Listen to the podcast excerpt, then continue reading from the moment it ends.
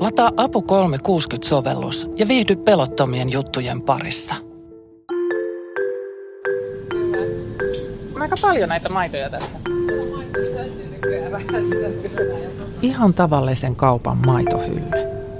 Kahvimaito, kevyt maito juomi Suomesta, kevyt maito, rasvaton maito, vähälaktoosinen iskukuumennettu rasvaton maito, plusmaito, vapaan lehmän maito, kaikki nämä ja lisäksi piimät, viilit, jogurtit, jogurttijuomat, rahkat, juustot ja jäätelöt.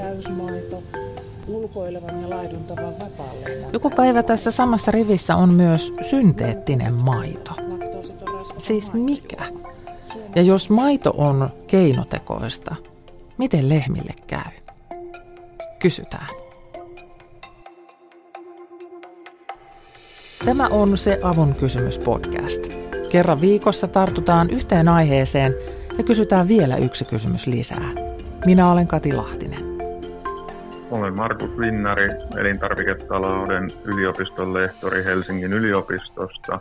Markus Vinnari, kestävästä kehityksestä kiinnostunut kauppatieteiden tohtori, Ekonomi, on puhelimessa siksi, että juuri hänen linkittämänsä uutinen vei minut synteettisen maidon maailmaan. Taloussosiologiasta ja olen tutkinut erilaisia elintarvikkeisiin liittyviä kysymyksiä tässä jo 20 vuoden ajan. Conversation-sivuston uutisen mukaan 80 prosenttia maailman väestöstä käyttää maitotuotteita säännöllisesti. Nyt ollaan siis ison asian äärellä. Mutta mitä on synteettinen maito? Synteettinen maito on sellaista maitoa, joka tuotetaan ilman eläimiä bioreaktoreissa, mikrobien tai esimerkiksi sienten avulla tämmöisissä isoissa metallisissa säiliöissä ja se ajatus on se, että tässä sitten olisi ympäristökuormitus tai muu vastaava pienempi. Eli tämmöinen, jotkut kutsuu sitä tulevaisuuden maidoksi, jotkut solumaidoksi, jotkut sitten viljellyksi maidoksi. Eli tässä on vielä esimerkiksi tämän terminologian osalta paljon kehitystyötä tapahtumassa varsinaista maitoa ei tällä hetkellä ole vielä niin kuin tarjolla, eli se mitä tällä hetkellä pystytään tuottamaan on nämä proteiinit, joita maidossa on, heraa ja kaseiinia, mutta maito sinänsähän on sitten, sisältää myös esimerkiksi rasvaa, joka tuo siihen omanlaisensa mau ja näitä rasvoja käsittääkseni vasta kehitellään ja ne ei ole vielä sillä tasolla, että tämmöistä niin kuin juotavaa maitoa sinänsä olisi tarjolla. Eli nämä, mitä tällä hetkellä on, on esimerkiksi jäätelöitä ja tämän tyyppisiä tuotteita. Ja tämä onkin kynnyskysymys, että voiko synteettisestä maidosta tehdä jäätelöä, ja siitä siis voi tehdä. Kyllä, siitä voi tehdä jäätelöä ja tehdään jo tällä hetkellä. Tosin ne rasvat, mitä siinä sitten on, niin ne on sitten kasviperäisiä rasvoja, mitä siihen lisätään. Mutta tuotantoahan tässä jo jonkun verran on. Esimerkiksi Perfect Day, joka on tämmöinen yhdysvaltalainen yritys, niin on jo tuottaa näitä tuotteita. Ne on markkinoilla Yhdysvalloissa saatavilla vielä melko pienessä mittakaavassa, mutta on hyvin nuorta tämä tuotanto ja odotetaan, että se kasvaa tästä pikkuhiljaa Tällä hetkellä ollaan esimerkiksi Tanskaa jo rakentamassa isompaa tuotantolaitosta. Mitä tuommoinen synteettisestä maidosta tehty jäätelö maksaa? En ole tarkastanut hintoja, enkä tiedä, että kuinka, millaisella niin kuin hinnoittelulla sitä tällä hetkellä myydään. Et esimerkiksi nämä viljellyt lihat, joita on myynnissä Singaporessa, niin pienet nuketithan maksaa vielä 7-8 euroa kappale, eli ne on varsin kalliita ja ne myydään vielä tällä hetkellä tämmöisenä erikoisuutena vaan tietyissä liikkeissä. Ja elintarviketeollisuushan on mittakaavateollisuutta, että kyse on siitä, että kuinka isoja tuotantolaitoksia saadaan rakennettua, niin sillä on hyvin suuri merkitys siihen, että kuinka paljon ne lopputuotteet sitten maksaa. Ja sitä tässä nyt useat firmat sitten yrittääkin tehdä, että ne saisi niitä tuotantolaitoksista tarpeeksi isoja ja sitä kautta sitten sitä hintaa alemmaksi. Synteettisen maidon matka suomalaisen kaupan maitohyllyyn voi kestää vielä hetken. EU-ssa tuotteen tulee läpäistä uusi elintarvikeprosessi ja se vie pari vuotta. Mutta samalla ei tässä mistään skifistä puhuta. Viitisen vuotta ja synteettinen maito voi olla totta meilläkin. Haluan nyt korostaa sitä, että osa näistä tuotteista on jo markkinoilla just oli iso uutinen siitä, että esimerkiksi Nestle, joka on tämmöinen valtava kansainvälinen toimija, niin lähtee mukaan tähän Perfectein toimintaan. Eli pääomat kasvaa sillä puolella sitä vauhtia, että kyllä se niin kuin muutos on tietyllä tavalla tapahtumassa. Tähän on siis iso juttu, jos näin iso toimija lähtee tähän mukaan, niin silloin selkeästi he uskovat siihen. Toki elintarviketalotkin tekee kaikenlaisia sijoituksia kaiken aikaa ja haluavat olla tämmöisessä uudessa liiketoiminnassa mukana, mutta kyllä sitä niin kuin panostukset on sitä luokkaa, että tietysti oletettavaa on, että tuotteiden määrä tulee aika nopeassakin aikataulussa kasvamaan. No markkinoilla on nyt jo kauramaitoa ja mantelimaitoa ja riisimaitoa ja soijamaitoa ja on tehty rukista tehtyä maidon kaltaista juomaa. Ja nämä on vaan siis muutama nimike ja näillä jokaisella nimikkeellä on useampia valmistajia. Eli tämmöistä valikoimaa ja vaihtoehtoa perinteiselle maidolle on jo vaikka kuinka paljon, niin miksi synteettistä maitoa tehdään, kun nämä kaikki on jo olemassa? Suomessahan iso myyntiartikkeli, mitä Suomesta viedään tällä hetkellä, on maitojauhe esimerkiksi. Maitohan on sinänsä jo niin kuin hyvin pilkottu tuotantoaine, eli siitä otetaan rasvaa pois, siihen lisätään rasvaa. Siinä on niitä erilaisia proteiineja ja niitä myydään, niitä jakeita teollisuudelle esimerkiksi tiettyyn hintaan ja ihmiset käyttää sitten vaan tiettyjä osia siitä maidosta. Eli se ajatus siitä, että meillä on joku lehmä, joka lypsää sen maidon ja me sen juomme sitten siitä suoraan sitä lehmästä, niin sehän ei pidä paikkaansa, koska se jaotellaan jo siellä tehtaalla sitten tiettyihin raaka-ainejakeisiin se maito. Ei niin rasvasta maitoa kuin mitä se lehmä tuottaa, niin ei sitä halua kukaan enää nykyään juoda vaan se, se rasva myydään siitä erikseen. Ja samalla lailla tämä on sitten vaan tehokkaampi tapa tuottaa niitä eri raaka-ainejakeita, mitä siinä maidossa on. On mielikuvat sekkauksen paikka. Kaupasta ostettu lehmänmaito on jo pitkään ollut oikeasti vain osa lehmänmaitoa. Ja maidon tuotanto on tehostunut tuotannoksi isolla teellä. Kun 1960-luvulla yksi lehmä lypsi 3-4 tuhatta litraa maitoa vuodessa – nyt luku voi olla 10 000 litraa. Eläimestä otetaan enemmän irti. Synteettisessä maidon tuotannossa lehmä korvataan mikrobeilla ja silti voidaan olla nykyistä tehokkaampia. Lisäksi on se toinen mielikuva. Teollisen lihantuotannon ongelmat on ehkä kysymys, jonka moni jo hahmottaa ja toimiikin sen mukaisesti, eli vähentää lihan kulutusta. Mutta maitotuotteiden kohdalla on toisin. Sehän on maitoa. Sehän vain lypsetään lehmästä – Eihän se satu. Lehmähän jää henkiin. Maito on kuitenkin ympäristökysymys ja eettinen kysymys. Niin se on melko iso, eli lehmät valitettavasti siinä kun ne syö sitten sitä ruokaansa, niin ne röyhtäilee aika paljon metaania ja se metaani on varsin tota, tehokas kasvihuonekaasu ja sitä kautta se sitten kiihdyttää ilmastonmuutosta. Se on yksi ongelma. Toinen ongelma on esimerkiksi se, että vaikka se tuottaa sit sitä lantaa, niin yksikköjen koon kasvaessa se lanta kerääntyy tietyille alueille ja sitä kautta sitten sitä niin kuin päästöjä tapahtuu aika paljonkin.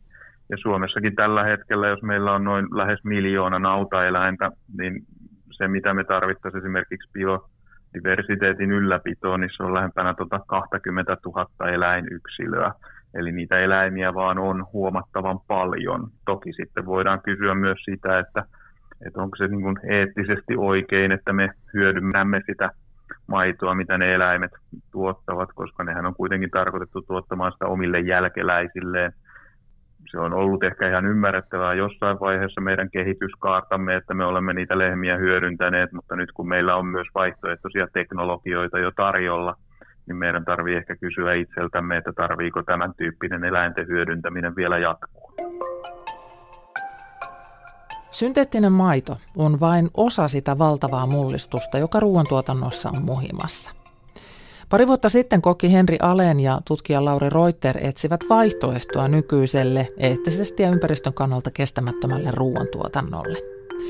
Ylen Voiko tätä syödä sarjassa on kanatonta munaa, kuivan maanlohta, labrakananuketteja ja pissabissejä – Eli kun vesivarannot ovat rajalliset, mietitään miten hyödyntää nykyiset nesteet ja näin virtsasta valmistetaan olutta. Tulevaisuuden ruoantuotannon visioissa on erilaiset pienet kotilabrat, kahvinkeittimen kaltaiset laitteet, joilla omassa keittiössä voi kotilaboratoriossa valmistaa vaikka synteettistä maitoa. Kyllä, sitä varmaan jossain määrin voi ja en nyt näe syytä, miksei se olisi jo tänäkin päivänä varsin harrastuneelle ihmiselle mahdollista näin toimia. Toki siihen nyt tarvittaisiin aivan valtavasti investointeja ja ajankulutusta ja täytyy nyt pitää mielessä, että nämä tällaiset niin kuin kotilaboratoriot on ihan mielenkiintoisia tota, ajatusleikkejä, mutta tosiasiassahan ihmiset rupeaa yhä enemmän ja enemmän tilaa sitä ruokaa kotiinsa valmiina, että se niin kuin kiinnostus siihen ruoanlaittoon, niin se ei välttämättä kanna suurimmalla osalla ihan siihen, että se olisi valmiina niin kuin tekemään kotona, kotona omia ruokiansa, että kyllä tämä hyvinvointiyhteiskunta tuntuu enemmänkin menemään täysin päinvastaiseen suuntaan, jossa me emme ole edes valmiita sitä mikroaklin kautta vaan päälle, vaan mieluummin sitten otamme sen kuljettajan tuoman ruuan tuossa pussissa valmiin. Suomalaiselle ruoantuotannon alalle Vinnarilla on viesti. Suomi voisi olla solumaataloudessa kova tekijä. Tämä on osa tämmöistä isompaa muutosta, tämä synteettinen maito, että tätä samaahan tapahtuu hyvin monella eri osa-alueella. Kananmunista on Suomessa meillä hyvää kehitystyötä ja pitäisi niin kuin tietyllä tavalla ymmärtää se, että meillä on Suomessa tässä niin kuin hyvä mahdollisuus päästä edelläkävijäksi maailmassa – Meillä on korkea koulutustaso, meillä on paljon teknistä osaamista, ja jos haluttaisiin, niin tässä on vielä mahdollisuus tietyllä tavalla lähteä tähän kilpailuun mukaan. Meillä on muita, muutamia maita tällä hetkellä. Meillä on Israel, meillä on jossain määrin Singapore, jossain määrin Yhdysvallat, jotka on niin kuin viemässä tosi kovalla vauhdilla tätä kehitystä eteenpäin, mutta se ei ole vielä kauhean kaukana, jos me oikeasti halutaan tässä kilpailussa pärjätä. Ja jos tähän niin kuin saisi yhteiskunnallisia panostuksia tähän koko solumaatalouden alaan Suomessakin, niin se olisi niin kuin vielä mahdollista, että siihen melko pienilläkin panostuksilla vielä tietyllä tavalla pääsisi mukaan. Tämä on itse asiassa tosi mielenkiintoinen omasta mielestä kaiken kaikkiaan tämä terminologian kehitys. Tässähän on vähän niin kuin havaittavista. Osa haluaa käyttää laboratoriolihaa, osa haluaa käyttää viljeltyä lihaa. Joku halusi, että sitä kutsuttaisiin puhdaksi puhdaslihaksi, koska esimerkiksi Yhdysvalloissa on niin paljon lihassa antibioottijäämiä, ja tässä siihen ei olisi mahdollisuutta, että niitä antibioottijäämiä olisi. Että tässä on niin kuin nähtävissä tämmöinen vähän valtataistelu siitä, että mitkä nämä termit on, mitkä tässä lopulta tulee niin kuin olemaan vahvimmillaan. Sitten vielä kysymys lehmistä. Sä puhuit näistä metaanipäästöistä ja, ja, ja tästä lantaongelmasta. Vuonna 2018 YK elintarvike- ja maatalousjärjestö FAO antoi tämmöisen arvion, että maapallolla on puolitoista miljardia nautaa. Jos nyt kun ajatellaan tulevaisuuteen, että, että kun meillä on synteettinen maito kaupassa ja, ja lihakin korvataan joko kasvisproteiinilla tai keinolihalla tai jollakin, niin lehmiä ei enää tarvita ruoantuotantoon. Niin mitä lehmille tapahtuu? Ne on kuitenkin hirveän söpöjä eläimiä, niin tuleeko niistä meille lemmikkejä? No se tietysti se mittakaava on vähän se ongelmallinen kysymys, että kuinka paljon niitä eläimiä on. Eli säilytetäänkö me esimerkiksi tiettyjä alkuperäisrotuja, joka voisi olla yksi semmoinen ratkaisu, että meillä on tiettyjä alueita, joissa se nauta voi itse asiassa olla esimerkiksi sen biodiversiteetin ylläpidon kannalta varsin hyväkin ratkaisu. Jotkut metsäalueet esimerkiksi, niin ne on hyviä pitämään sitä, ylläpitämään sitä biodiversiteettiä siellä – maksammeko me esimerkiksi tietyille tuottajille sitten palkkaa siitä, että ne ylläpitää tämmöisiä pieniä määriä rotukarjaa, jotka sitten niin kuin on, on niin kuin lähinnä tämmöisessä biodiversiteetin ylläpitotarkoituksessa. Niin se on mielenkiintoinen kysymys. Ei, en henkilökohtaisesti tiedä, että mikä se ratkaisu siihen sitten tulee olemaan. Siitä mä olen varma, että tämmöisiä kolmen neljän sadan lehmän tiloja tai jopa tuhannen lehmän tiloja, niin niitä nyt tuskin ylläpidetään, koska niissä se tehokkuus on se pääasiallinen ää, niin kuin tavoite, ja nämä uudet teknologiat sitten tarjoaa siihen sitten huomattavasti tehokkaampia tapoja toimia. Mutta kyllähän tässä vielä mainitsit tuossa noita globaaleja määriä, jos katsotaan, että missä niitä autoja esimerkiksi varsin runsaasti on, niin niitä on Intiassa – hyvin suuria määriä. Ja sitten se kysymys tietysti on, että kuinka siinä uskonnollisessa kontekstissa on edes mahdollista lähteä vähentämään niiden autojen määrää, niin se on hyvin vaativa, vaativa kysymys. Ja he varmasti sitä joutuvat vielä paljon pohtimaan, mutta täällä Suomessa uskon, että tuo hintapolitiikka on sitten se, joka pidemmällä aikavälillä tulee pääjäämättä johtamaan siihen, että niiden autojen määrä tulee melko radikaalisti pienenemään. Toki alkuun vars, ehkä vähän nopeammin ja sitten jossain vaiheessa se hidastuu, kun tulee tosiaan keskustelua siitä, että halutaanko näitä kulttuurisyistä vielä säilyttää jonkun verran. Se Avun kysymyspodcast oli tällä kertaa tässä. Kiitos kun kuuntelit. Vieraana oli Markus Vinnari, podin tunnarina soi Esme Krutsin Testing Heights. Podin tekemisestä ja kysymisestä vastaan minä, Kati Lahtinen. Palaute, ajatukset, moitteet ja ehdotukset asioista, joista pitää kysyä lisää, voi siis laittaa minulle. Twitterissä Kati T. Lahtinen ja sähköpostissa kati.lahtinen at a-lehdet.fi. Moikku!